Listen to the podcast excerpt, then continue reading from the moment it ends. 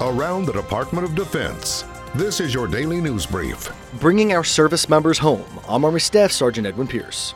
20 service members killed during the Battle of Tarawa in World War II were returned to the United States in an honorable carry ceremony in Hawaii at Joint Base Pearl Harbor Hickam on July 17, 2019. The three day long battle at Tarawa resulted in some 1,000 Marines and sailors being killed and more than 2,000 wounded in the process of eliminating the Japanese threat. There are currently 72,692 service members still unaccounted for from World War II. About 30,000 of those service members are considered to be possibly recoverable.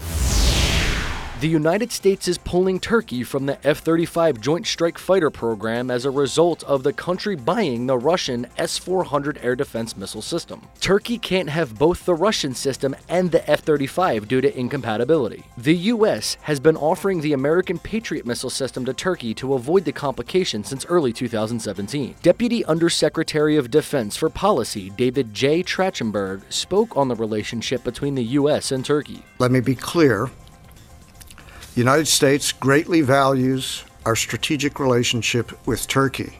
That remains unchanged.